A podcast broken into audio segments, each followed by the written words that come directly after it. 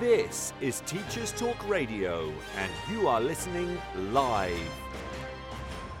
Hallo Leute, guten Morgen und willkommen. On today's breakfast show, we are talking all things German. We are celebrating National German Language Day today.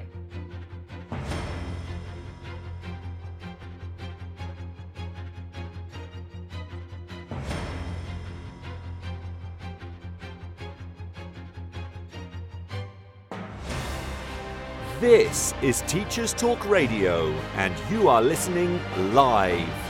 Tune in live at ttradio.org or to join in the conversation, download the Podbean app and search Teachers Talk Radio. Follow the hashtag TTRadio. Tune in, talk it out with Teachers Talk Radio.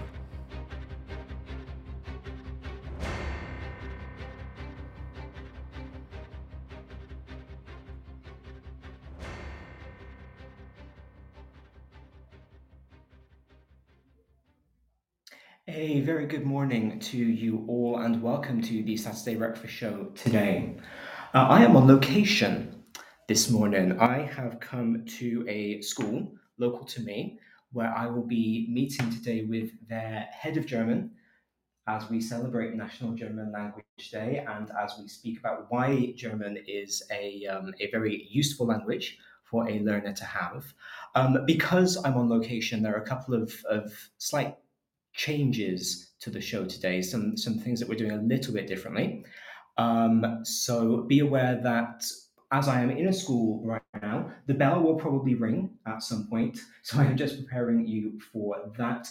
This is also an independent school that I am in today, and so there are lessons going on around me. For that reason, I will not be taking um, I will not be taking calls today. Uh, I feel that because we cannot screen the calls before they come through for safeguarding purposes, as there are children around who shouldn't be in earshot, but you never know, um, I do not want to take that risk today. I'm sure, dear listeners, you understand. However, you can still text in.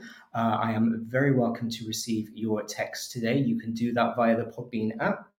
Alternatively, um, you can tweet me. I am at Mr. D. Lester, all one word. I will be more than happy to take your questions and comments about German today. You can interact with us in English or in German, whichever you so wish, and I will make sure that we provide English translations for those of you who do not speak German.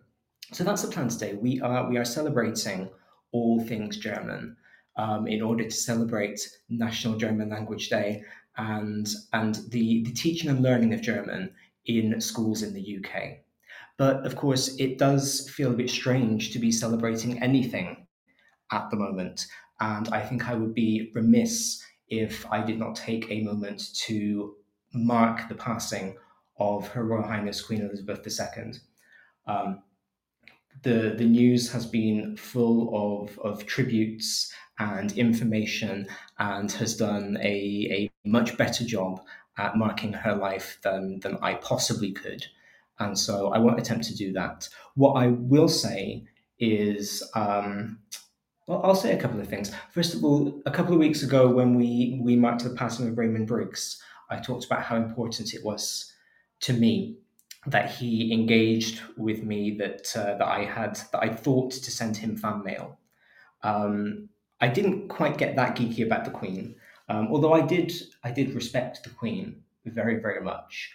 Um, we do have family history with the royal family. One of those things where I'm not entirely sure how true it is, but stories are, are told. So I grew up kind of respecting the Queen very much in, in my family. And so to, to, to see her pass was was very sad because she was a constant. You know, I heard uh, my grandfather told stories. Um, she was she was always on the news. She was always in the newspapers, and even down to to everyday life things like a letter comes through your letterbox, and there she is on the stamp. You go to buy a magazine, and there she is on the five pound note that you're handing over. Um, she has been for for 70 years a very much ingrained part of British life. And, and that's something that we've lost. And I find it very interesting that so many people have been remarking on the fact that they've been shocked by how they've been affected by her loss. And, and I saw an interesting analysis about that um, yesterday. Uh, uh, forgive me, I forget who tweeted it. If I can find the tweet, I will retweet it later. Um, but uh, but the, the person pointed out that Britain is a country that prides itself on being calm, being steady. You know, the the keep calm and carry on merchandise that uh, that you could get everywhere a few years ago kind of encapsulates the British mentality. We've seen today with um, with the football deciding to be cancelled. Um, people are saying, well, you know, surely sports should be carrying on. The rest of us are carrying on. The rest of us are at work. Um, you know, in the school that I'm currently in, the teachers are here, the students are here, and so you know, why is why is football being cancelled? We have that carry on mentality, and it seems strange to us that this woman has carried on for 70 years through some some atrocious things you know lots of lots of personal um, personal tragedies she has suffered but she has carried on and now she's gone. And it reminds us that britain prides itself on being a country of steadfastness it prides itself on being a country of carrying on but sometimes there is an unshakable change that we might know is coming. You know, uh, with with all due respect to Her Majesty, the Queen has been an older lady for my entire life. I'm I'm 37. Um, and so I've always known her as kind of being my grandparents' age.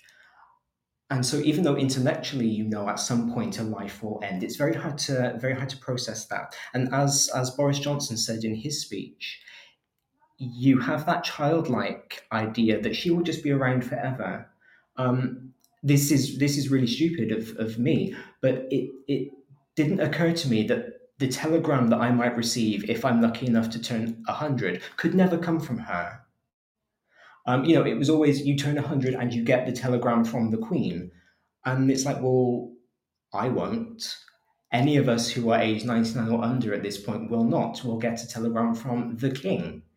And in my case, because um, Prince William is is a few years older than me, it's likely to be George who sends me my telegram.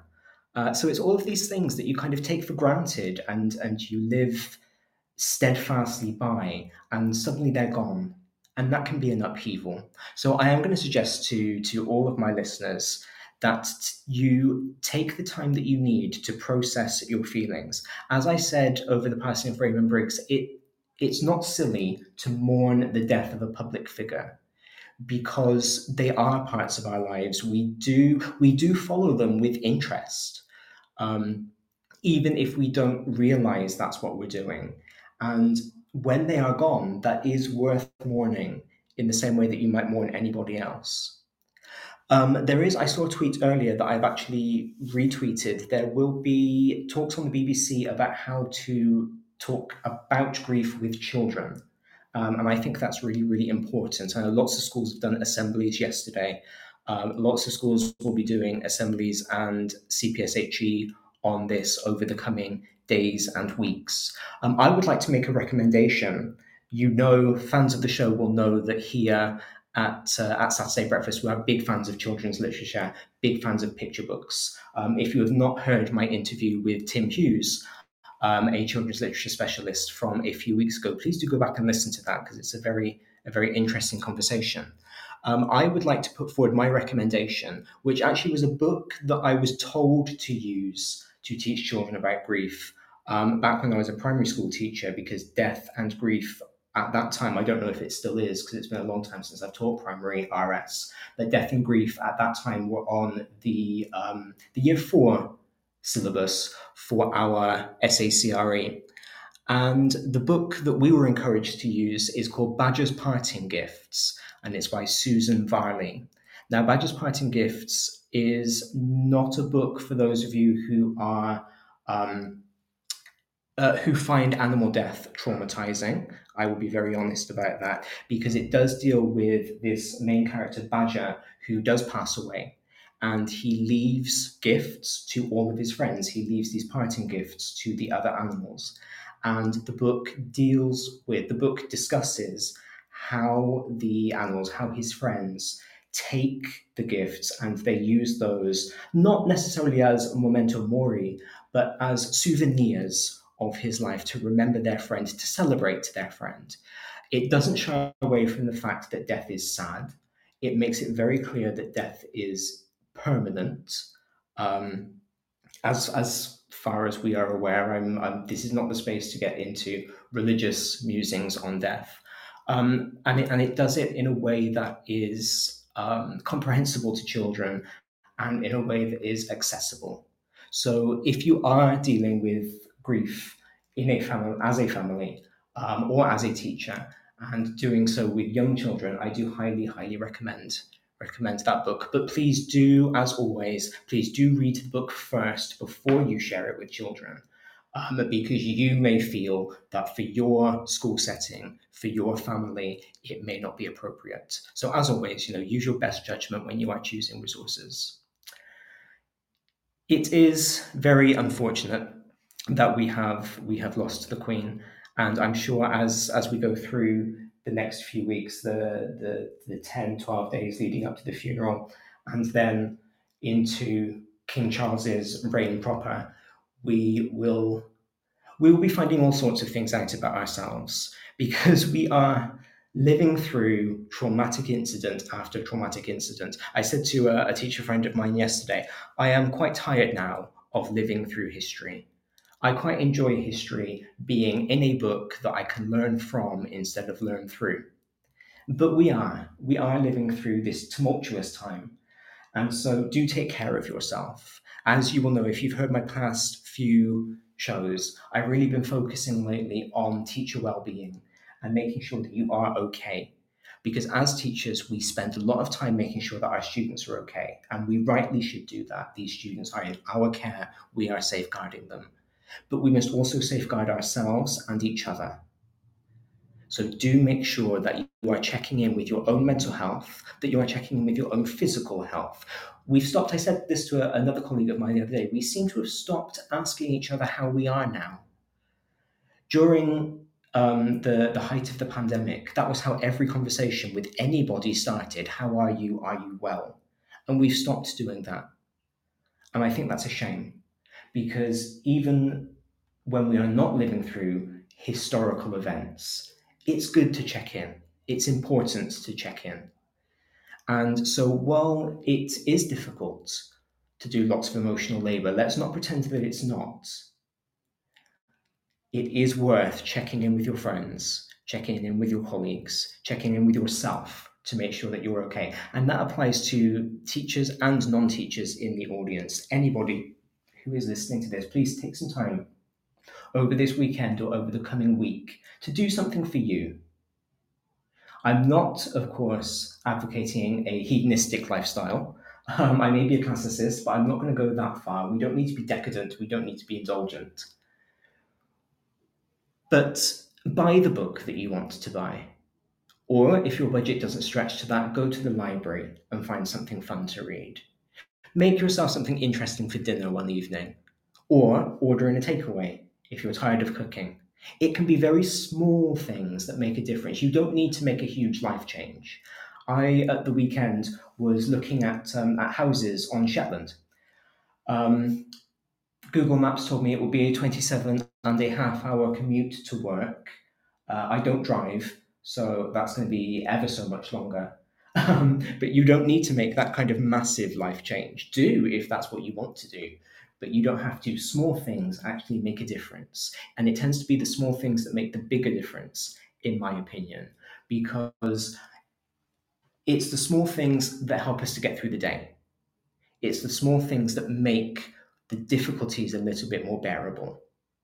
And so do those small things to look after yourself please, as a favor to me, you know, if you feel bad about doing something for yourself, then just think, oh, Darren really wants me to do this. Darren really wants me to read this book. He really wants me to, to make this meal. So I'm going to do that for him because I am a selfless person. Okay. I don't mind.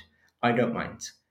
As long as it doesn't put you into debt, because I'm not, uh, I'm not going to, I'm not going to take responsibility for that or for anything illegal. Okay. but do treat yourself please do treat yourself. Um, we are going to go to the news in a couple of minutes, which is also about the Queen. Before we do that, I would like to remind you about our friends at Witherslack Group. Witherslack Group are a leading provider of specialist education and care. They need people like you to help them achieve even more. At Witherslack, you'll be given all the resources and support you need, offered a clear path to career progression, and rewarded with some of the best salaries and benefits the industry has to offer. Witherslack currently has some fantastic career opportunities available to apply for, so please check out witherslackgroup.co.uk forward slash careers. Thank you very much. This is Teachers Talk Radio, and this is Teachers Talk Radio News.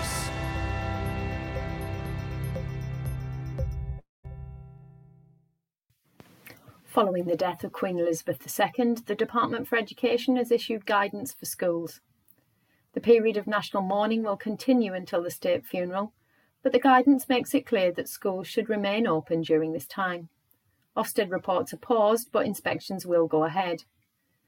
The update suggests that schools may want to consider conducting special activities, holding assemblies, or adapting lessons to commemorate the life of Her Majesty. Whilst no official date has yet been set for the state funeral, many media outlets are suggesting Monday, September the 19th as a possible date. There is also speculation around whether the state funeral proceedings would be classed as a public holiday, something which would affect schools opening. Schools and other education settings across all four of the home nations have been involved in many events recognising the late Queen's 70 years of service to the United Kingdom and the Commonwealth with many media outlets carrying details of how her passing has been acknowledged by young people across all areas. England's Secretary of State for Education, Kit Malthouse, acknowledged Her Majesty's devotion to public service. Northern Ireland's Michelle McIlveen referred to Her Majesty as a champion of education and an impeccable role model for children and young people, and someone who will be missed immeasurably.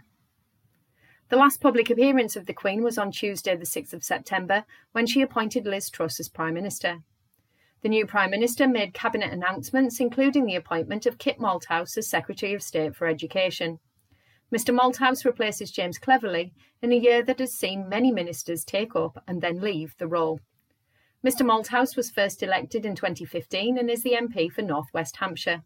His previous experience has been with the Home Office and the Ministry of Justice.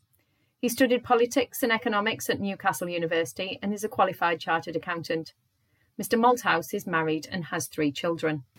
After a year of turmoil, Mr. Malthouse is likely to need to promote stability as quickly as possible within his department, while also taking steps to address the school funding crisis and issues brought about by further concerns around the cost of living.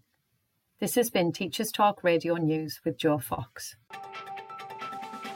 This is 2 Minute Tech with Steve Woods, your tech briefing on Teachers Talk Radio. Hello! This week, if you haven't already gone, it's time to return to school. So, what tech advice do I have for you? This episode is aimed more at teachers newer to the profession, but there may also be something for those with more experience here too. Here are my top tips for returning to or starting a new school. First up, put your name on your power lead especially if your school uses the same laptops for lots of teachers. It's so easy to leave your power lead behind and then find it's been taken by someone thinking it's theirs. When moving between rooms, always close your laptop lid and remove power leads and USB drives. This can be a pain, but impact on a USB drive sticking out while in transit can stop the port working. Same goes for a power port. Modern computers are incredibly tricky to fix if these ports are damaged, and therefore that will be the end of your laptop. If you're using USB drives, start moving into the cloud. If your school hasn't already banned them, they will be considering it due to the increased risk of viruses posed by using them. Always start your information management system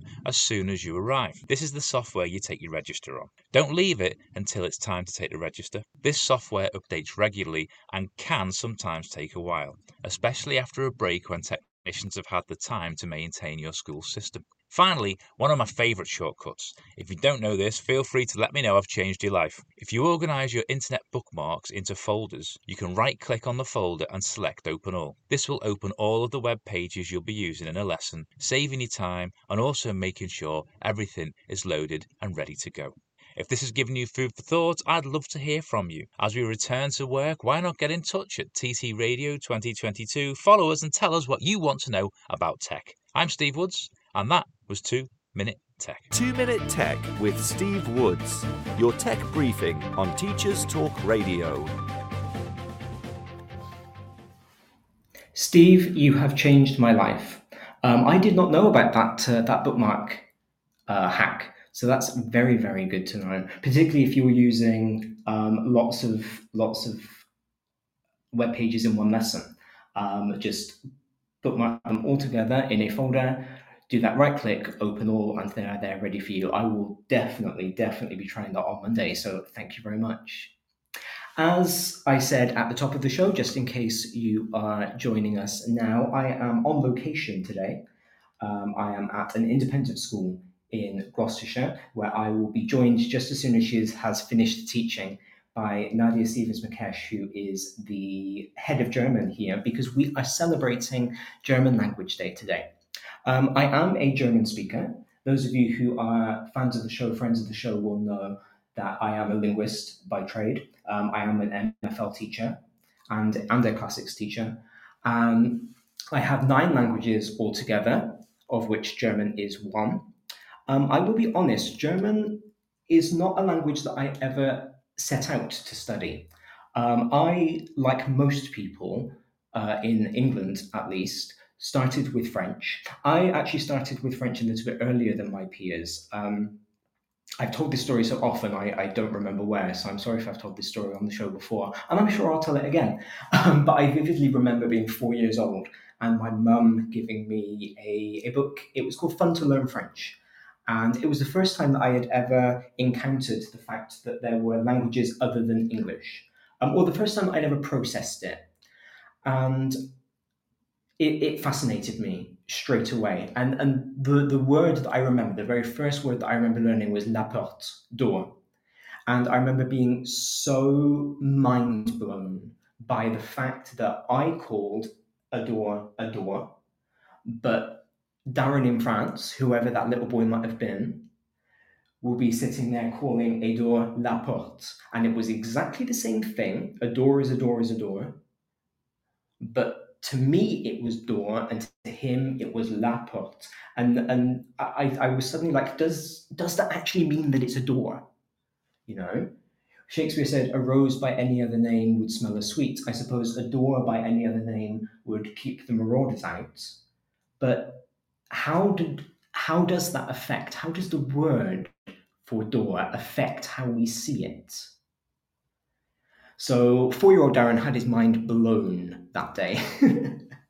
and, and, and I did French. And kind of throughout primary school, this was before MFL um, was on the primary school national curriculum, a long time before MFL was on the primary school national curriculum. Um, so throughout primary school, I, I read this book and I read as many books about French as I could get my hands on. And I started becoming aware that there were other languages, that other countries had other languages. Um, I went to school. I went to a, a local state comprehensive school just around the corner from me for year seven, and we did French. Um, I was ahead of my class, having you know having had exposure to French for for ever such a long time at that point, and that was really good. And then we did that throughout year seven, and in year eight we had a lesson that was called I think it was called activities. I'm sure the lesson was called activities, and during that time, for six months, we did media studies, and for six months, we did German. Um, and I, I loved German. It, it was at that point when I started studying German that I realized that languages were something in which I was interested. Once again, I learned that, that I called a door a door, French Darren called a door la porte, and German Darren was now using the word Tür. And so, again, same thing, but each of those versions of Darren, whoever they might be, I, I, I was quite a self centered child, to be honest. Everything was filtered through me. whoever those people might be, they were using these different words, and, and I loved it. And I loved it. And so then I went into year nine, and in year nine, we had the option to choose between um, media studies or German. So we had that taster in year eight, and then we got to choose. So I chose German. Um, then I went through into year 10. We did our GCSE options. I was the only student to try and be a dual linguist. I was the only one who wanted to do French and German. Um, so because of that, they couldn't timetable it. So I ended up doing French in lessons and I did German outside of lessons. And the reason that, actually, now that I think about it, I've just had a revelation. I thought that I chose that. I thought that I had chosen to do French in class but German off timetable, but actually I couldn't have done. I must have been told to do it that way around because nobody else had chosen German. And we all know what budgets in school are like. Nobody was going to allow a lesson with one person in it to run. That was just knocked my confidence because I thought I had made life choices and I clearly didn't.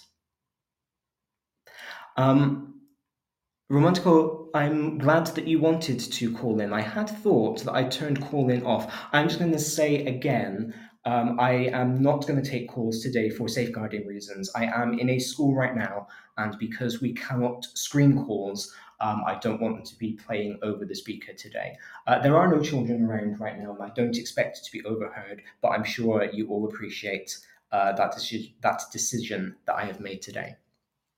Um, so anyway, I carried on. I learned I learned German off timetable, and uh, I learned I learned French on timetable. Uh, I went through. I got A stars in both languages, and I ultimately went on to do to do French and German both for A level. So German, I kind of learned, I want to say by accident, because it was the only other language that was on offer. It was the only other language that uh, that my school offered at that time. Uh, now looking back, I realize how lucky I was to have been offered that because the school now, I still keep in touch with the school. I, I go and do some outreach work there occasionally. Um, and the school now is only teaching French because budgets for languages are being cut, entries for languages in general are falling, and so schools are making that decision to to streamline the languages that are on offer, which which is very very sad. So that's kind of my German my German background. Um, I now, like I said, I teach German. Uh, I generally teach German to A level, um, although this year I'm only teaching to Key Stage 3, uh, which is quite nice. I actually really like teaching the beginners because it's where you kind of get into the meat of the language for German. Uh, so I'm enjoying myself teaching Key Stage 3. Uh, but I've got some facts for those of you who are not Germanists and those of you who are not linguists. Um, there is an interesting article by FluentU, the um, the language and culture blog. I will link this later. Um, it is written, just so that I am citing my sources correctly, it is written by Ramona Brown Monsauer. Now, Ramona, I'm very sorry if I have mispronounced your name. I do apologize for that. Ramona is a writer and ESL teacher, in fact, and she's put together these seven interesting facts. Um, what she called them seven fun facts about German that will speak any language learner's curiosity. Um, and I'm just going to kind of take some of my favorites from this. So, the very first one, and the one that I think is very, very important, is that German is in fact the most common native language in the European Union. Uh, there are more than 100 million native speakers of German, which makes it the most common natively spoken language in the EU. And there is a push to make German one of the working languages of the EU. Um, the fact that it's so common is, is not at all a surprise. It's the official language, and in fact, I, I believe it's the only official language of Germany, Austria, and Liechtenstein. And then it's an official language in Switzerland, Belgium, and Luxembourg. It's also ranked as a high minority language. That might seem like an oxymoron, but in terms of minority language communities, it's one of the biggest in Poland, Denmark, Italy, and Hungary. So what's that? Four, five, six, seven, eight, nine, ten. Ten individual countries in the EU alone where German is a very commonly spoken language. German writing does get overhauled. Um, I'm going to say quite regularly because I've been affected personally by both of the recent overhauls of the German writing system. Um, German changed its German had a spelling reform in both 1998 and again in 2006. So you know, since 1998 was the year that I began learning German, um, and then by 2006 I was I was just finishing up my degree um, in 2006. So I have been affected by both. Um, and the, the reasoning behind this, and, and I do understand why, was to standardize spelling and punctuation across German speaking countries. Because, very much like the difference between British English and American English, there are differences between German that is spoken between the German countries, and even, to be honest, within the same German country. Um, German spoken in the north of Germany can often be quite different to the German spoken in the south. Usually that's just a phonetic difference, it's a, it's a case of accent or pronunciation. Uh, but sometimes that can affect spelling because, as I read in my master's course this week, I started my master's degree, uh, my second master's degree on on Tuesday. I am very proud of myself for starting that. But one of the one of the points that was made it was that writing is just a way to record speaking. And so if you've got different accents, if you have got different dialects, then the spelling system is going to be different because the way that you vocalize those sounds and the way that you think letters associate with different syllables is going to affect the way that you try and write that down. And so the, the German spelling reforms have attempted to um, standardize that across the German dialects and across the German regions. So, for those of you who might not be too familiar with the spelling changes, but who, but who um, are German speakers, um, some of the main changes that have occurred have been with capitalization, uh, particularly around the pronouns, um, and with the use of the sharp S, one of my favorite aspects of German, uh, because traditionally, um, you would use your sharp S for a S sound. However, that is now treated as two separate S's most of the time, which does mean you get some wonderful words like uh, which can have three S's in a row, and then a sharp S at the end. so I'm I'm I quite like that personally. That doesn't mean that the sharp S has gone away um, there are some words in which it has kept. So, course, for example, remains the scharfes S. But for those of you who teach in the UK system, I have actually checked this with a couple of exam boards, and they are quite happy for you to teach however you think your students are best going to learn, and your students will not be penalised. Um, please do check with your exam board before you uh, tell your students that. Um, one of my my interests in language is the way that languages are different. A bit like the story I was telling about the door. You know, the French word porte, very similar to its word portail, which means gate, very similar to the English word portal, which is quite cool. You know, I like portals. I like thinking of a door as a portal to somewhere. And so the way that you you conceptualize your language shows a lot about the way you conceptualize the world around you. And one of the, the key aspects of that in German, uh, for those of you who don't speak German, is with time. And this can be very confusing, both ways round, to be honest. Nadia has just joined me. Hallo Nadia. Hallo. Wie geht's? Um, okay, danke. gut, gut, gut. Und dir? Ja, gut, danke. Sehr, sehr gut. Um, I'm sure Nadia will, um, I hope Nadia will corroborate this. Um, otherwise, this is just me maybe being stupid. But um, when in English, obviously, when you say it's half nine, that means it's half past nine. But in German, if you would say halb neun, that actually means it's half past eight. It's half to nine. And we do the same in Dutch as well. And to me, that was very confusing, going that way around as a, as a native English speaker. Was it the same for you learning English? Yeah, definitely. It's also a point that I always make with the students Mm. very early on because it could lead to really great confusion. so when I first moved to the UK, um, I would maybe turn up to like a meeting like early or something, which is a good case. because I think half eight for us would be like seven thirty. Yes. So if somebody said, "Oh, let's hang out and like let's meet at the cafe at four thirty, like at half," Half four. Four. Yes. I'd be there like an hour earlier, three thirty or something. yes. So that was very confusing. Yeah, yeah. See, I, I, I did the same, but but the worst way round. So one of my first times in the Netherlands, um, my friend said to me, "Oh, you know, let's meet at uh, half vier."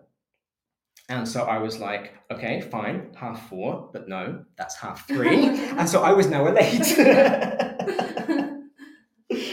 So yeah, that's really cool. And, I, and again, I think I think that does say a lot about how we conceptualize time. The fact that that Germanic speakers, Germanic thinkers are working towards, whereas we, and I say this, you know, as a native English speaker, and English is a Germanic language, but we're working away. Yeah, it's interesting. Yeah, yeah. I, I just I think that's very cool. I think that's very cool.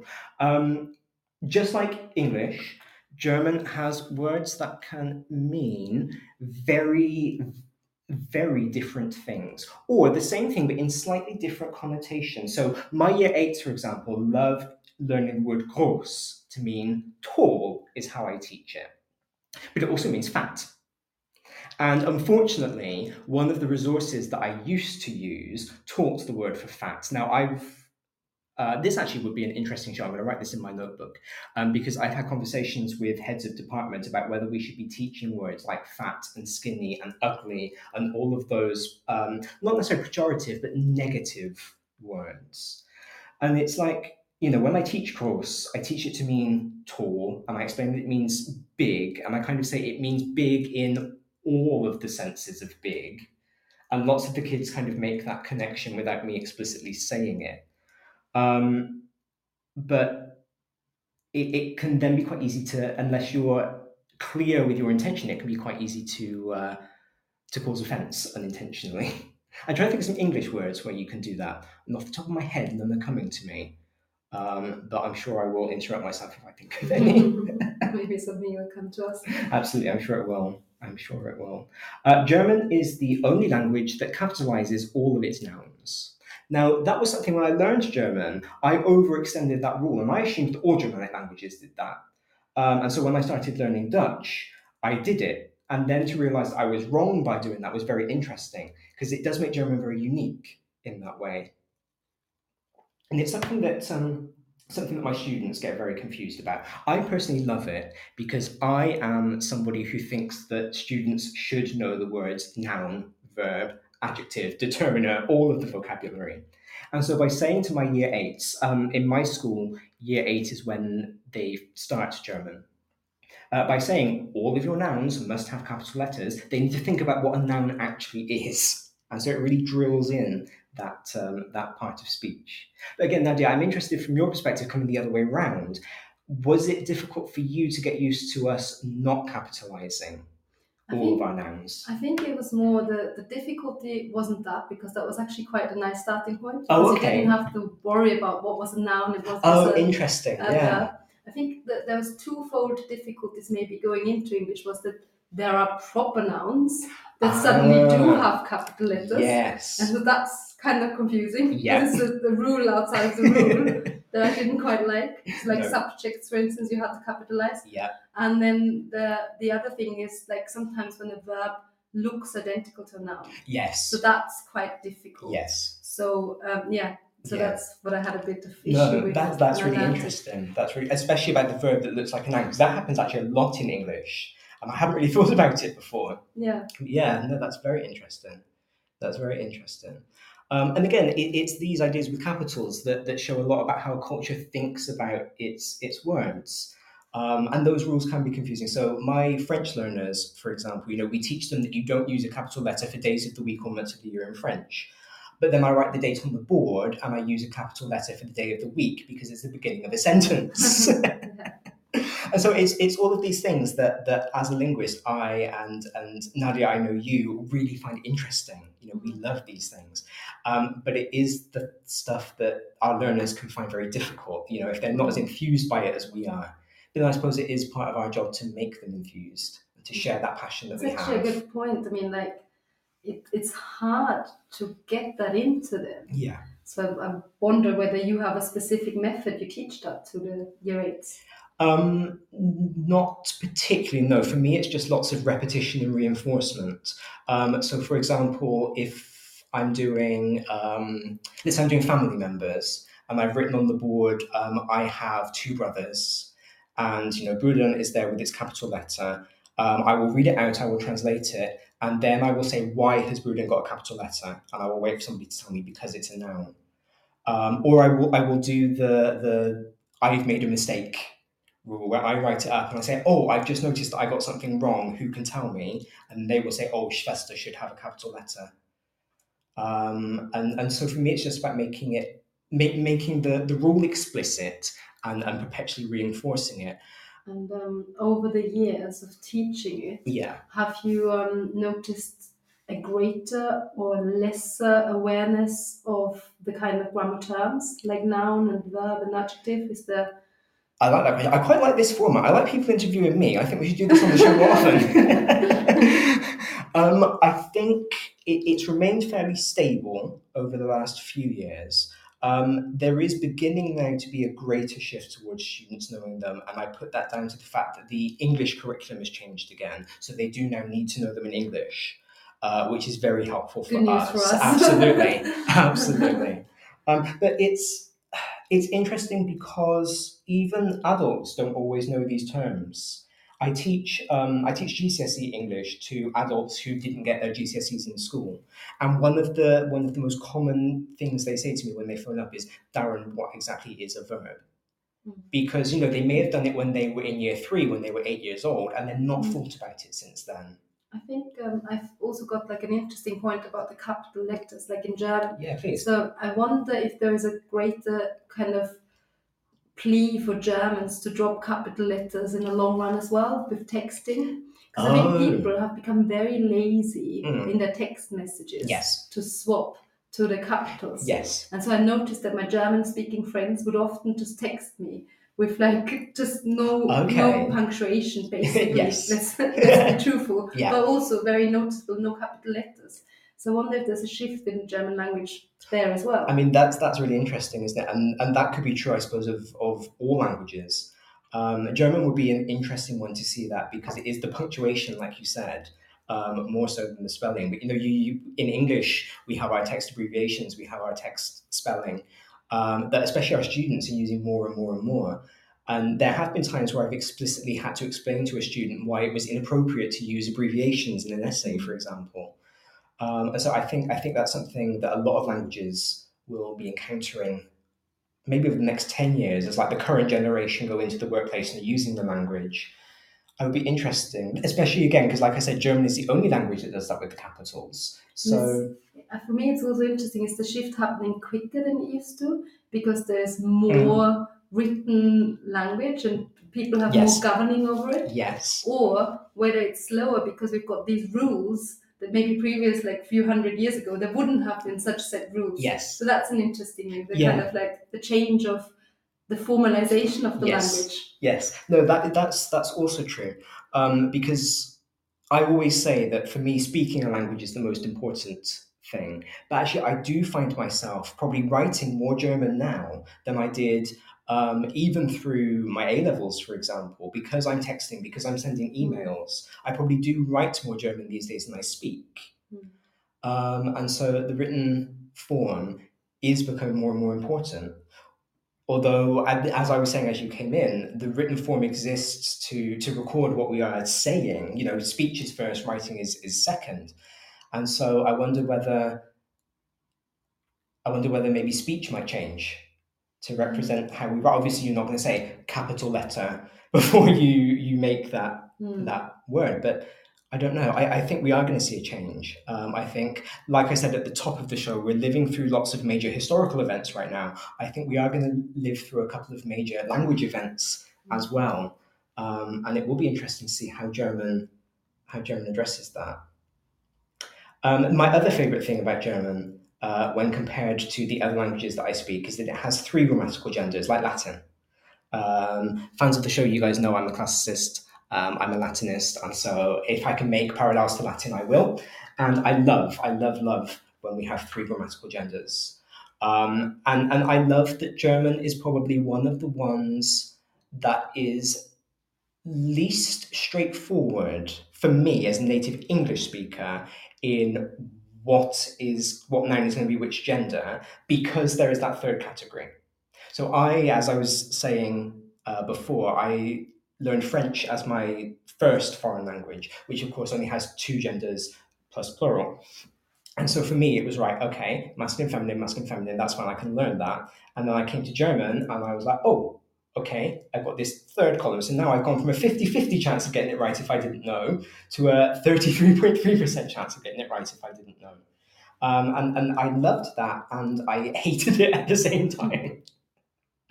um, but the, the the categories of words are, are, very interesting because you know you might say oh well animals for example. Animals might just be in one gender. That would make sense. But they don't. They span all three genders. So um, der hund dog is masculine. Uh, die katze is feminine. Um, which ties into something that I've noticed a lot of people think. Because when I've spoken to people about this, they say, "Oh, well, when I was little, I thought that dogs were boys and cats were girls," and so that kind of plays into that mindset. Uh, but then you also have you also have uh, neuter nouns. So das Stinktier, uh, a skunk, a stinky animal, is is neuter. Um, and so that is you know coming from a language that had no grammatical gender into a language that had two, and then into a language that had three. I just found that fascinating. And all of the research, all the science shows that in fact grammatical gender is the thing that native English speakers struggle with the most. There's been lots of cognitive science done around this. Um, and making that shift seems to be a thing that if you can get over the hump of that, then you're going to be okay. How did you feel again going the other way around? So, going from your native language, which not only had grammatical gender but had three, um, down to a language that doesn't have any. And of course, I know that you speak French as well, so you had to get used to a language that has two, and, and Spanish, which I believe also has two. Yeah. Um, well, it's interesting. I think. I mean, one of the things that people tend to not realize is that growing up in Austria, um, we where, where we speak a strong dialect, and you were saying about dialects earlier. Yeah. Um, we actually had to really pick up our language ourselves. Um, okay. So in in primary school, we had to do a lot of drilling, right? And that involved genders. Okay. So it involved like you had to learn a noun with its proper gender. That's so because interesting. if you speak in Austrian, you wouldn't even like in a dialect, you wouldn't sometimes even realize because we don't we don't don't pronounce necessarily the whole part of the article. Oh, okay. So um, yeah, so I, I, often explain this like, to, to some students that, that sometimes it's not recognizable. Yeah. So we, we say, for instance, in, in we say da for masculine. Oh. So the Hund. Yeah or we say they for for feminine. Oh, okay. So caught. Yeah. And we say des for neuter. Wow. So okay. Des, des Stinktier. Yeah. Yeah. So it's not necessarily easy to pick them up. and as a, as a kid, when you first learn the proper spelling yes. of the articles, you you have to first get your head around that. So there's a lot of drilling in the first years of primary school. Okay. Where we have to say die Katze their Hund. Like so, we have to learn this. Yes. And it's like if you learn a new word, they'd introduce the article like like we tend to do when we teach German yes. here to English people. Yeah. So for us, that's not the foreign concept. Okay. So when you first learn another language, um, like um, like French or something, I have to say that French was actually my fourth language oh, okay. at school because first it was obviously German. Yes. because that's like a weird concept as an Austrian that that involves a lot of learning. Yeah. No, I, remember having to say der, uh, der, uh, der, der stem den, yes. der, der stem den, die, der, der, die. Yeah. And we do a different order, so it might yes. not be familiar to you. Yeah, no, we did, we did it in that same das. order, yeah. So we had to do that a lot. So um, so then my second language, so after German, was, was English when I was, I think, 10. Okay. And then the next language after that was Latin. Oh. So for me, oh. actually, it was more difficult to learn that the gender would be solely in the ending. Yes. Like so that that was really Okay. weird and that there wasn't an article. Yes. Yeah. So that that's the weirder concept. So when then as the next language French was in, introduced, I was almost a bit glad Yes. that there was something to hold on to. Yes. And there yeah. was like another, the neuter was gone, so that was nice.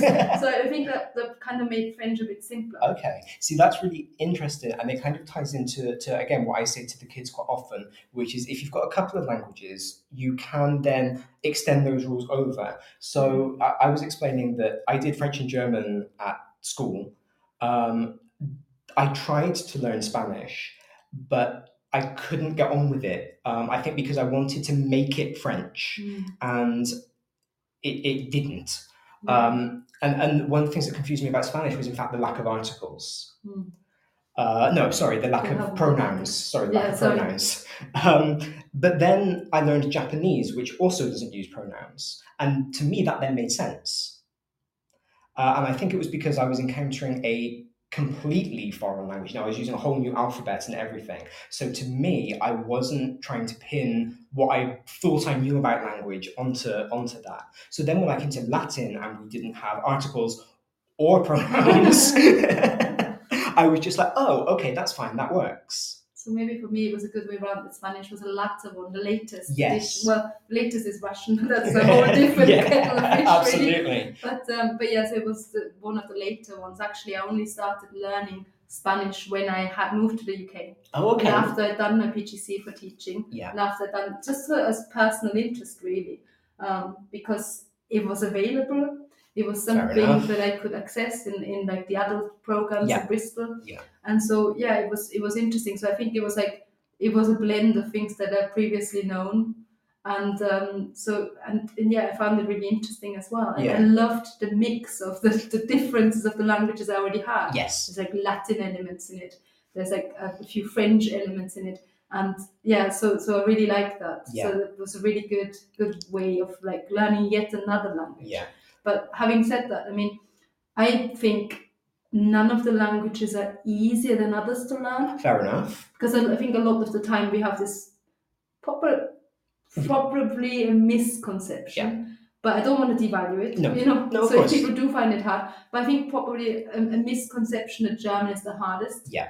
Because I think they all are to some extent easy and to Mhm. some extent hard. Yeah. And we're also different, so Yes. it's probably different things that different people Yes. struggle with. So I feel like in in Spanish, um, it might be like me personally, like as you said, I, I struggled a bit with um, keeping it apart enough from French. Yeah. bit.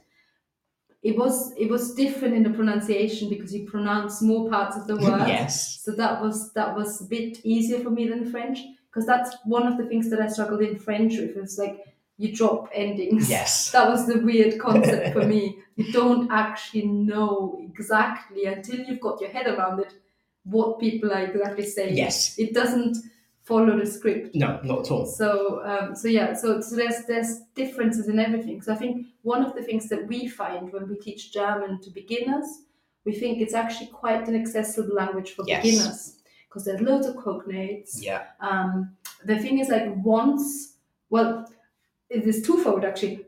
Parts really easy for beginners, Yeah. and then later on really good for advanced learners Yeah. because once you get the head around the weird word order, it's still schematic. It's Yes. still same, stays in the same Yes. um, way, yes. and the way um, the grammar is built, it's very repetitive. So you have the structure of a future with um, with the, the future auxiliary and the um, infinitive at the Yeah. end. You use the same concept for modal verbs Yes.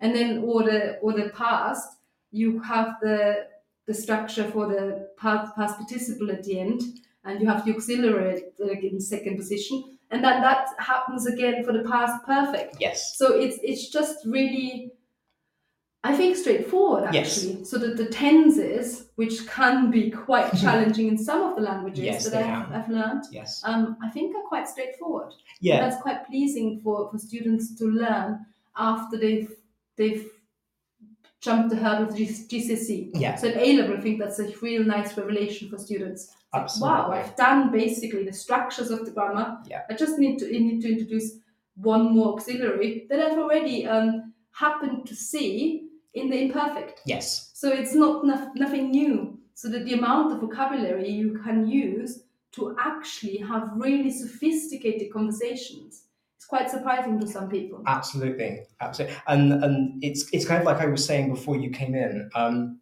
I'm teaching Key Stage Three German this year, but not any higher than that.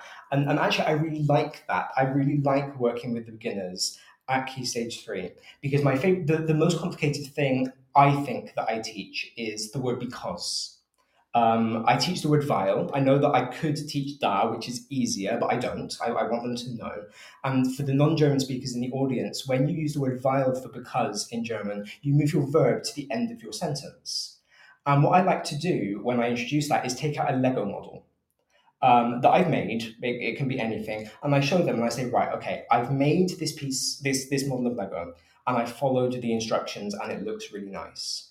And now I take out some Lego blocks with my sentence on, and I make my sentence and I piece it, and I, I show them that my verb piece of Lego is going to the end, and I say, I've now made my sentence out of Lego, and it looks really nice. And if I just follow the instructions, it's going to look nice and it's going to make sense. And that seems to, to resonate with them.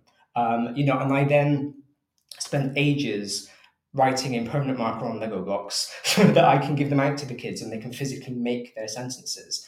And then for some of them, it's actually quite helpful to get it wrong and then be able to pick up their verb and physically move it to the end. That, that kinesthetic way of doing it is, is really helpful to them.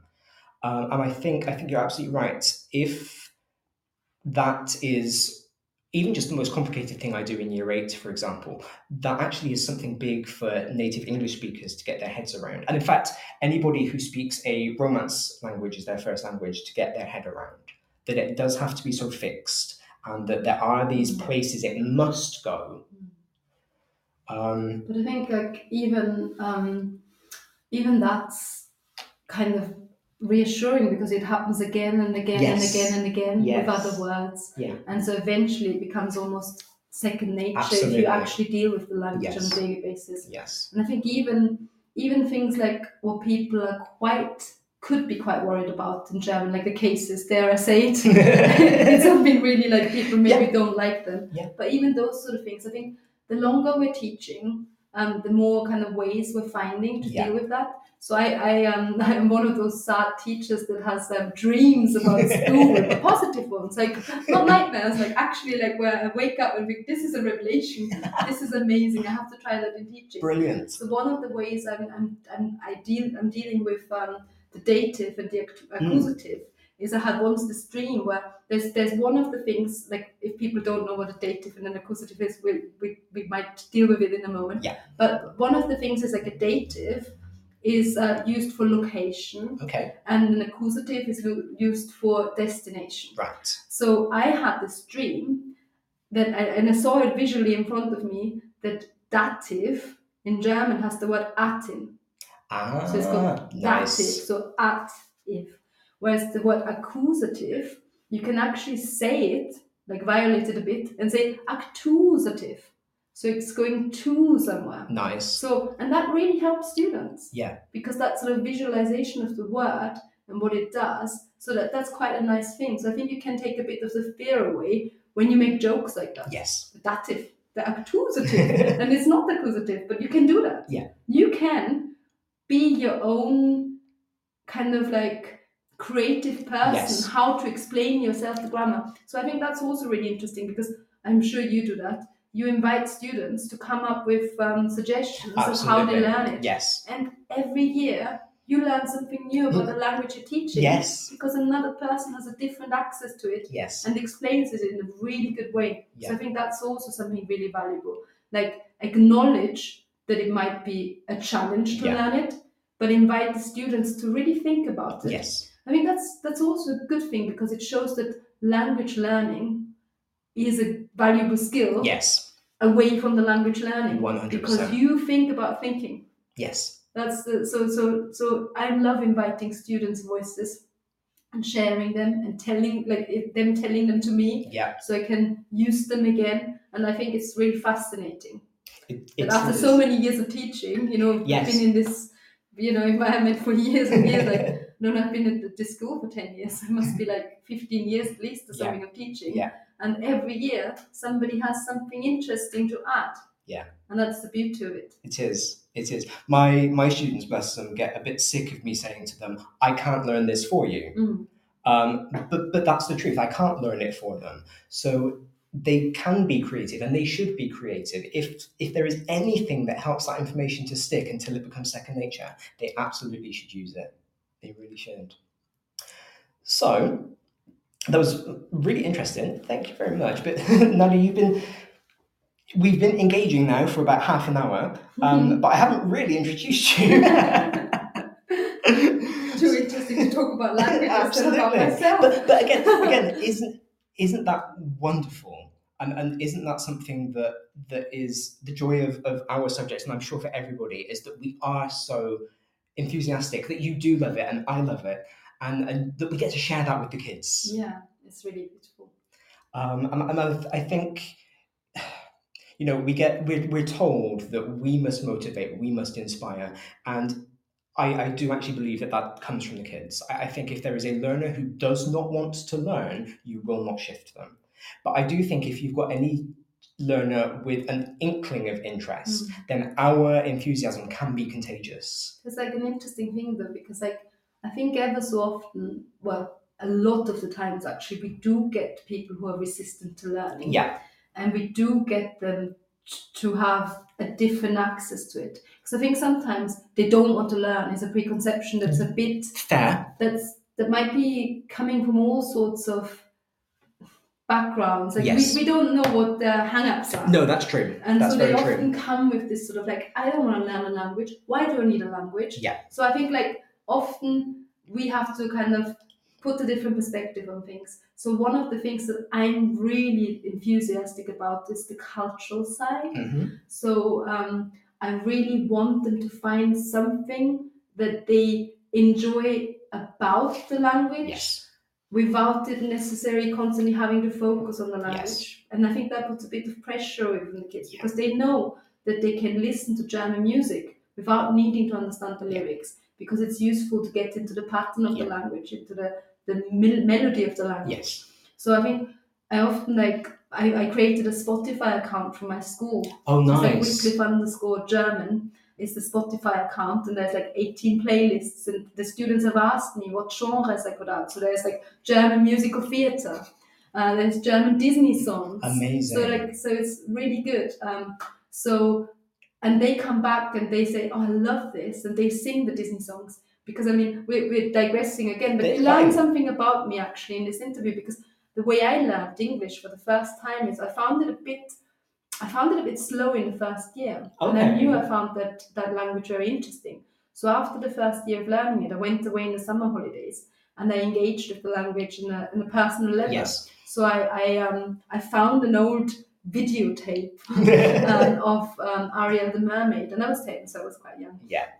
And I was listening, like it was it was in English. I found it at the flea market Oh wow. and I was listening to the songs and learning them by heart. Yeah.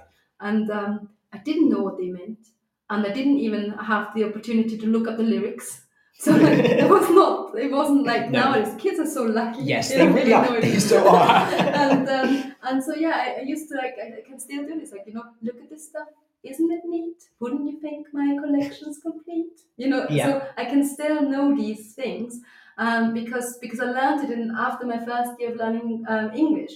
And so I think this is so important because the kids can can legitimately go away and say, when I was a kid, I liked Frozen, so I'm going to learn the Frozen Yes. songs, or that sort of thing. So I think finding something that is relevant to them might open their portal Yeah, into language nice. learning. Nice. Yeah. Yeah, I, I agree with you completely. Um, I'm, I'm hesitant to say this because I know that we, we do have lots of German teachers in the audience. German is probably the language that I speak that I engage with the least of all of them.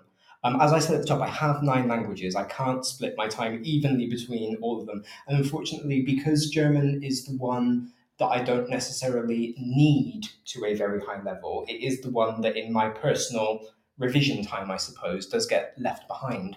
But at the end of the summer, um, and fan, uh, friends of the show will know that I am a fan of the Queer Eye format.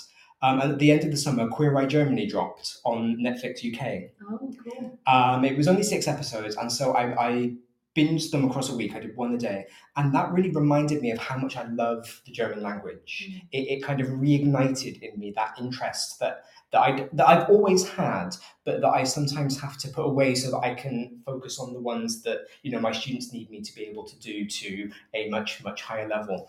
And and I think I think that's Mm. that that reminded me of exactly what you've just said that we need to get these kids to to know that you don't learn a language for a language's sake unless you're a language geek Mm. like you and I are Yeah. but but to do things with it to watch shows to listen to music to chat And, to um, people and I think it's also maybe some of the students. So I, I help them finding these things out.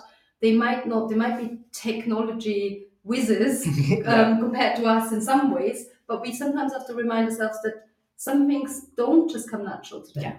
So you you mentioned like like an, an account on Netflix, but all the other platforms as well. Yes. They might not be aware that they can change their profile into German, Yeah. and then they can select any program they want in different languages. Yeah. So my, my son, for instance, he watches Paw Patrol in German. okay Or my, my daughter, like, uh, well, both of them actually are Peppa Pig fans. They watch this in German. So it's, it's I think it's maybe something that the kids don't realize. They don't have to necessarily engage with something new No. that's foreign to them. They can start with something that they're already comfortable with. yes They already know the plot line. They don't really have to think about what's going on. Yeah. And that, that that's really good. And they can pop on like they can maybe listen to it in English but have a German subtitle. Yes. Or the other way around. yes Um it, it sometimes annoyingly the subtitles don't really match up, which No. is a shame because they're generated for the for the native language content. yes So that's a bit of a shame. But it still helps because they still can focus on what's going on in the language. absolutely So that's quite nice.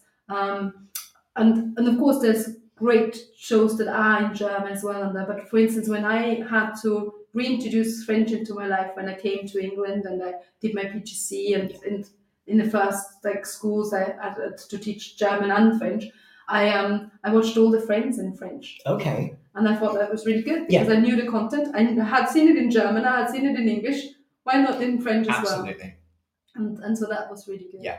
Yeah, I think I think there is all sorts of ways to to help the kids to access all of this stuff. I still, and in fact, I was talking to another colleague. I, I talk to my colleagues all the time. I try that I talk to my colleagues more than I actually talk to kids, to be honest. uh, but I was talking to another colleague the other day about how difficult it can be when you're either out of the native language country or you're teaching a language that is not your native language to stay up to date with trends and social media because what I really want to do for all of my students is recommend them vloggers to watch, recommend them Twitch streams to, to look at. Um, but that can be really difficult because, of course, I'm a native English speaker. None of my foreign languages are my native language. And so, again, it, it's finding the time for me to go and explore these things and these, these people um, so that I can then recommend them to the students. But I do think because, like you said, the, the kids are so lucky with what they have access to. If we can find different ways to facilitate that and, you know, create Spotify accounts to introduce them to artists, collate playlists, then maybe that is a good Mm. use of our time. And also, I think it's like something when you say finding the time to do something is, is really hard. So sometimes I schedule myself. This is gonna be a Sunday morning breakfast where I listen to new German music, Ah, nice. and um, the, a good starting point is like which songs are popular at the moment. Yeah. Or ever so often, like every at least once in your nine, but probably even twice or three times, I have a thing where I do the charts. hmm And um, so we look at the website and we look how they can find the videos and we evaluate and the kids it's it's not just that. So we also uh, build some language into it so they have to give opinion they have to compare which is a good skill. So That's good skill, I like so and so more. So ich, ich, ich finde um, dieses Lied besser als dieses Lied. Nice. and so it's a really nice way of, of actually bringing language into a relevant context. Yeah. And uh, I do say the charts, but it's kind of, I also look for alternative bands Mhm. because I think it's a real important thing not to just do the commercialization of things. Yeah. So there, there is people that are already popular. Yes. They're probably they're popular a lot of the time for a reason, good Yeah. reason. Yeah. But but sometimes maybe there's also a big push or a big financial help Fair for them. Yeah. So I also do like on on my Instagram account, for instance, on, on Wycliffe underscore German in, Instagram. Yeah. I do promote um, also some smaller bands. oh, so nice. I do I do look out for whi- which bands are there, or like if the Goethe Institute recommends something. A, a couple of years ago, just before lockdown, we actually went to see a German band in England oh, with our students. So that was a really good um, event, and they had a very German name, Brotmüller, and they, they loved it. It was really rocky, and again, it was just a really lively event. So I look out for things like that That's cool. on platforms on on English uh, and UK wide promoters of languages and what they put out there. So Yeah. it's also something Yeah. to kind of keep a balance between the mega stars, Yes. but also the emerging Yes. and, and the people who who have talent but might not be recognized. Yeah, that's that's so cool. That's so cool because it can be good for the the students to see, particularly with you know with indie bands or with the people who haven't made it yet, that they're like them. You know, we've got students who are aspiring sports stars, pop stars, whatever it might be, and and so you know they can look at these people and go, oh, there's that commonality here. We both love music. The only difference is the language that we're speaking, and actually, I'm bridging that difference by learning your language. Mm. I think that's cool, and I think it's I think with German, it can be quite hard to find those things naturally. So, you know, Spanish teachers were very lucky that Encanto was so popular, um, and, and Coco before that. And, you know, Disney, of course, because it's an Mhm. American corporation, of course, it, it pushes the Hispanic. And, and I'm pleased for them that they have that. You still know- hoping for a revival of the fairy tales. Yes, yes. I think there should be. I think there should be. I'm sure that. Uh, that my friend Tim, who I interviewed about children's literature a few weeks ago, would, would agree with that because you know the Kinderhausmärchen are, are perfect. They are such good stories, um, and unfortunately we tend to move away. Or, or we gloss over the fact that they are Germanic in origin. The, the you know the, the Brothers Grimm ones. Um, Yeah, I mean, a lot of the. I think with, with Encanto, they managed to do it really well to actually bring the cultural side into it. yes, I think um, there is a lot of Disney films actually that are based on German fairy tales Yeah, already. yeah. But I think they didn't like capitalize on that. No. Maybe because the culture back then wasn't the in culture. fair. So maybe that's why. But but there is a lot of them out there, isn't there? That is that have a German background. Mm. Oh. Gebrüder Grimm. Yes, exactly. So maybe eventually it comes around to that cycle circle Yes. again. But I mean, I don't want to actually um, deflect from from the importance of actually bringing South American cultures not into our lives as not at well. all. Because I think it was a lot of the time it was like Europe centric, yes. and I do like the fact that it's more globalized Yes. these days. Yeah, no, so I do, absolutely. and I, I love Encanto myself. I, I do as well, to be honest. I do. Mhm. Um, you know, South America has always fascinated me. I loved. I remember doing uh, the Aztecs and the Incas as a project in Mhm. year five. When I was at primary school, it was all project based learning. We did the Aztecs and the Incas, and it, it was Mm. fascinating. Um, and I do, I do love that culture. And of course, it's so important for all children to Mm. see themselves reflected Mm. in popular media. Mm. Um, I think you're right. I- I've just double checked so that I didn't make a mistake. Um, but Schneewittchen, Snow White, is a Brothers Grimm fairy tale. The it was the first feature length Disney film, of course, in 1937. So I think the Mm. timing of that one Mm. probably deflected from Yeah. its Germanness. Yeah. I, you probably have to double check as well, but I, I wonder if Tangled is Rapunzel, yes. Rapunzel is um, Um, is German, isn't it? But uh, but yeah, so I find it quite quite fascinating, and, and of course, I go, go back to a point that I made earlier with Encanto. You can watch it in a dub version. Mm-hmm. Yeah. You can watch, watch it in a synchronized Yeah. version, and and get the songs in German and Spanish and English. Yeah. And I think that's quite a nice multi-dimension.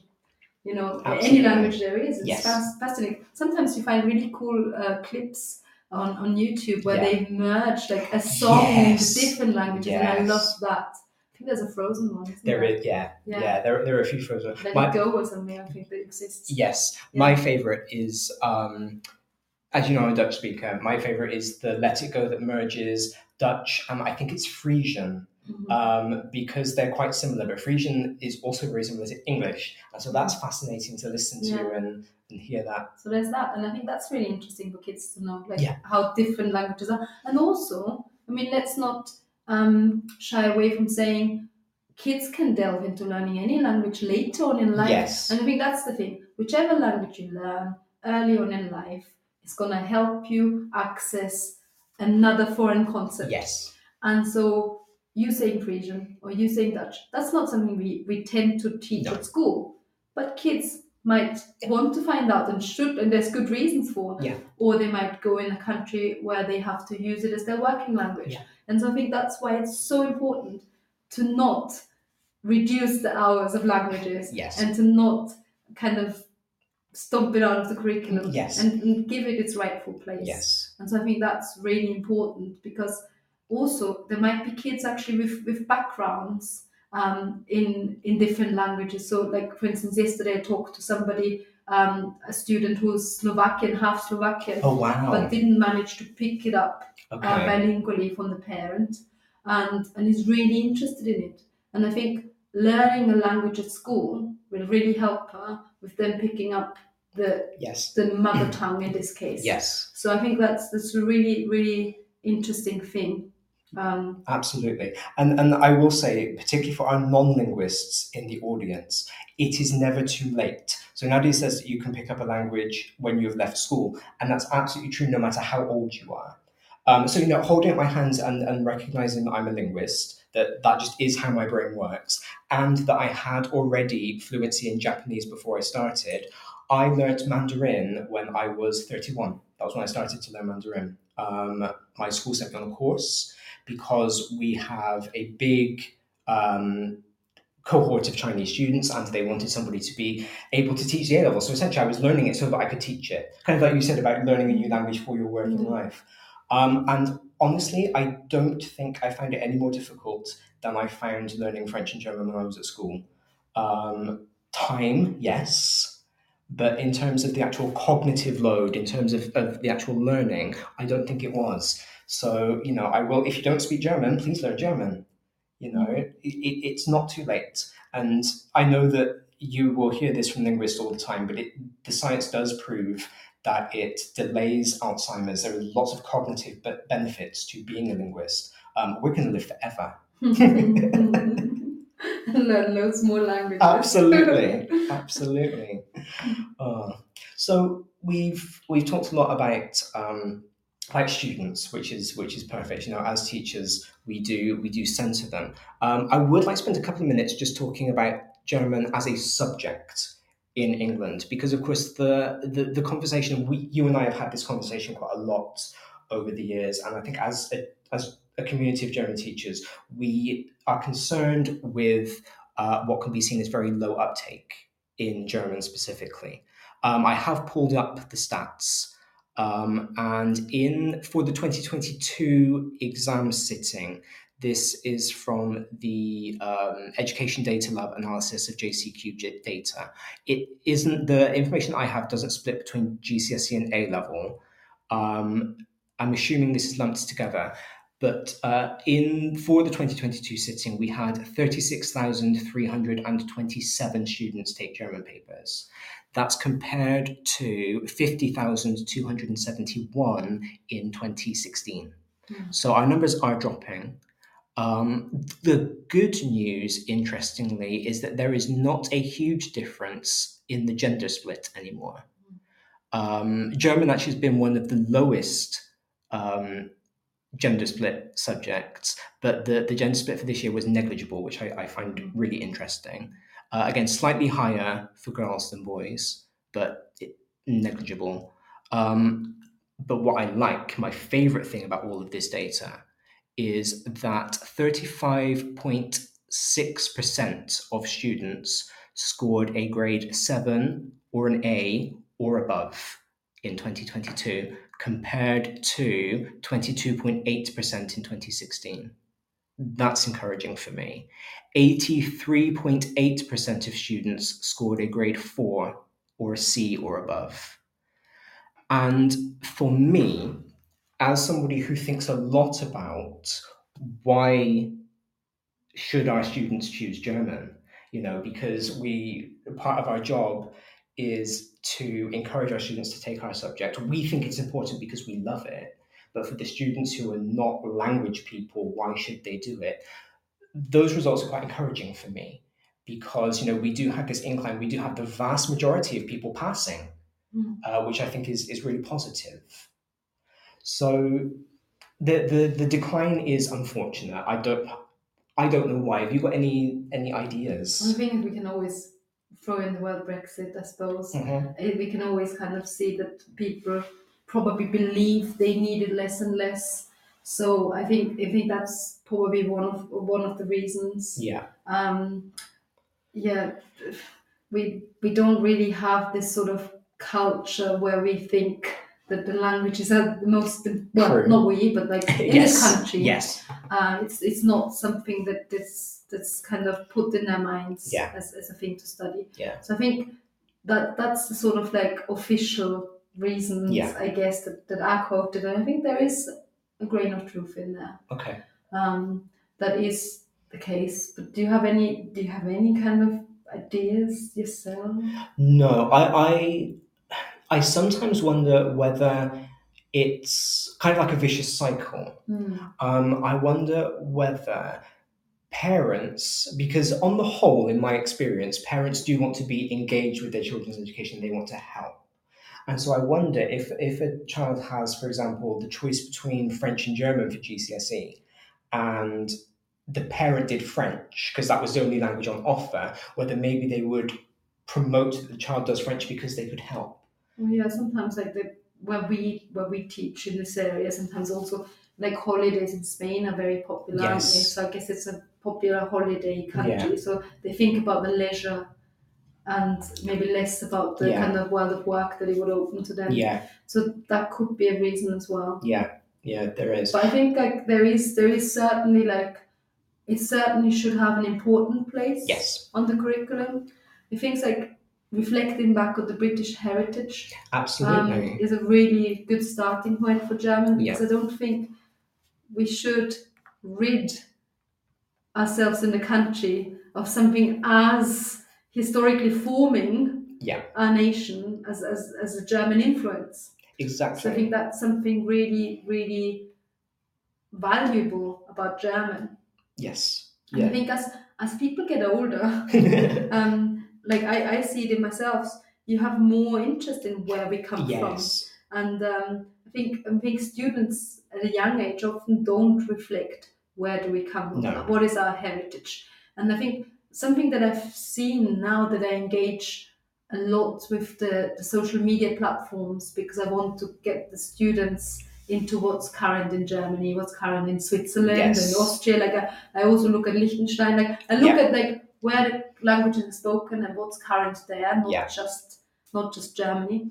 And um, looking at that, I think one of the things that seems to be really interesting for me is that there is pockets in America hmm where they're really proud of their German heritage, Fantastic. and then German language learning and Yeah. cultural immersion is really celebrated. yeah. So they have like mini versions of Oktoberfest, Yes. or they have like mini, um, like they have like pretzel competitions, or you know, that sort of thing. So I find it really interesting that that works very well in in America in some places, Yeah. and lots of universities with societies, Yes. German societies, and so I find that really encouraging. And I think maybe that's sort of a model that we could aspire to in the UK because that reinforces your who you are Yes. and where you're from. Yes, absolutely. I, I make this point about French so often, you know, that we were invaded in 1066 by the Normans, so French is part of English. But actually, German is is more a part of, of Britain Mm. because, you know, I pay tribute to the Queen at the top of the show, but the Queen herself was part German. Mm. The House of Windsor is the House of Saxe Coburg Gotha. And, and it- it's only because George V made the proclamation that he was changing his name to Windsor, again, probably because of the political climate at that time, that that German influence has gone away. Mm. Um, you, in fact, showed me the clip yesterday of Prince Harry Yeah. speaking German um, at his um, Invictus Games speech in, in Dusseldorf. Mm. So, you know, it is part they are aware of their heritage. Yes. And proud of it. Yes, Yeah. yes. And that, you know, that is part of, we talk about in school promoting British values. That is part of being British, is the fact that our royal family has German heritage. Mm. And it's it's wrong to to ignore that, and we can celebrate it as part of our British values. I feel. Yeah, definitely. So I think it's got it should it should always have a huge place in our curriculum and in our hearts. Yes, yes, absolutely, absolutely. German is just it's just a fascinating language um, for me. You know, I said I said earlier that it's the one, unfortunately, that I have the the least amount of time to to practice. Um, and you and I still need to sit down and figure out when we're going to get our language exchange yeah. weekly session in. Um, and, and, and I do regret that I don't have the time that I would like to devote to German because it. I'm going to say that it's a beautiful language. I know many people would disagree with me um, because I know to many people it sounds very harsh.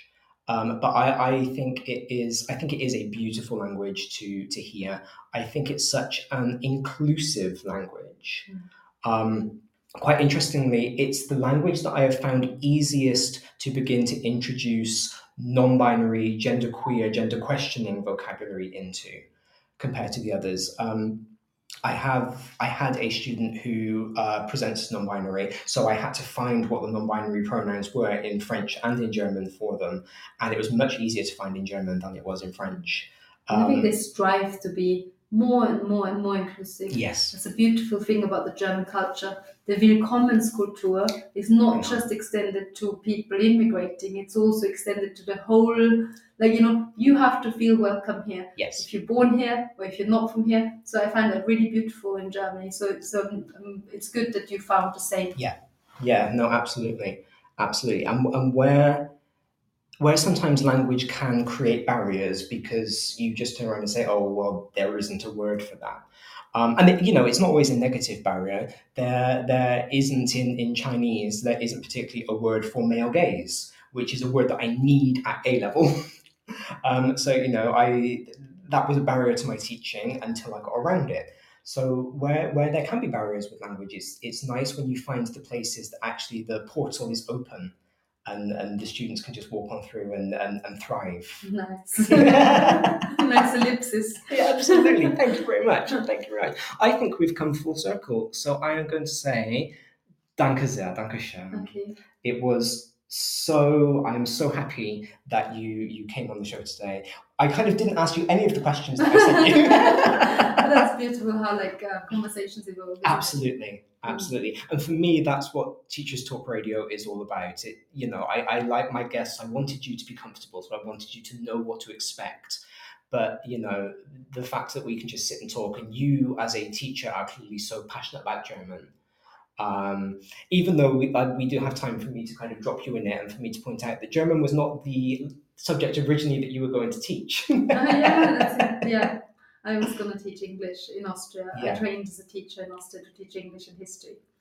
But um, it's just as beautiful to teach German, Yeah. actually, it turns out. Yeah. You know, it's just, yeah. it's just as fun. Yes, and, and I think that is a, a privilege that we have as as language teachers is that we don't just have one subject. We've got as many subjects as there are languages. And if we want to go out and learn a language so that we can teach it, like I did with Chinese, we absolutely can do that. And our subject is so, like, we, we have so many subjects within the subject. Yes. We teach historical aspects. Yes. We teach, you know, geographical aspects. Yes. We teach basically all that's on the curriculum We do. in our language We as do, well. So yes. it's really you can never get bored really. No, no, you really can't. You really can't. I remember doing an English literature module as as part of one of my undergraduate degrees, and and as I was sitting in lectures, I was thinking, if I'm a language teacher, when am I ever going to use this? But then, of course, they brought literature back into the A level, and I use it all of the time. Mm. So it's so many skills, and and I, I guess it's like we were saying before, with the kids being able to go off and find the different things that they're interested in, we can do the same in our subject, and it's it's an amazing thing. And actually it fosters like research, like Yeah. a thrive for knowledge at a young age. Yes, yes. Yeah. Nadia, thank you so, so much. I, am going to have to have you back on the show, I think, because I, I feel like we could keep going. But uh, I'm, Pending. it's okay. gerne, gerne. unfortunately, we do have to go so that uh, we can be ready for Joe to come on and do the lunch show. That's at one o'clock. Please do join in. Thank you so much to both Nadia for coming and to all of you for listening. I have had a great week. I hope that you have a great week, and I will see you for breakfast next Saturday. Goodbye.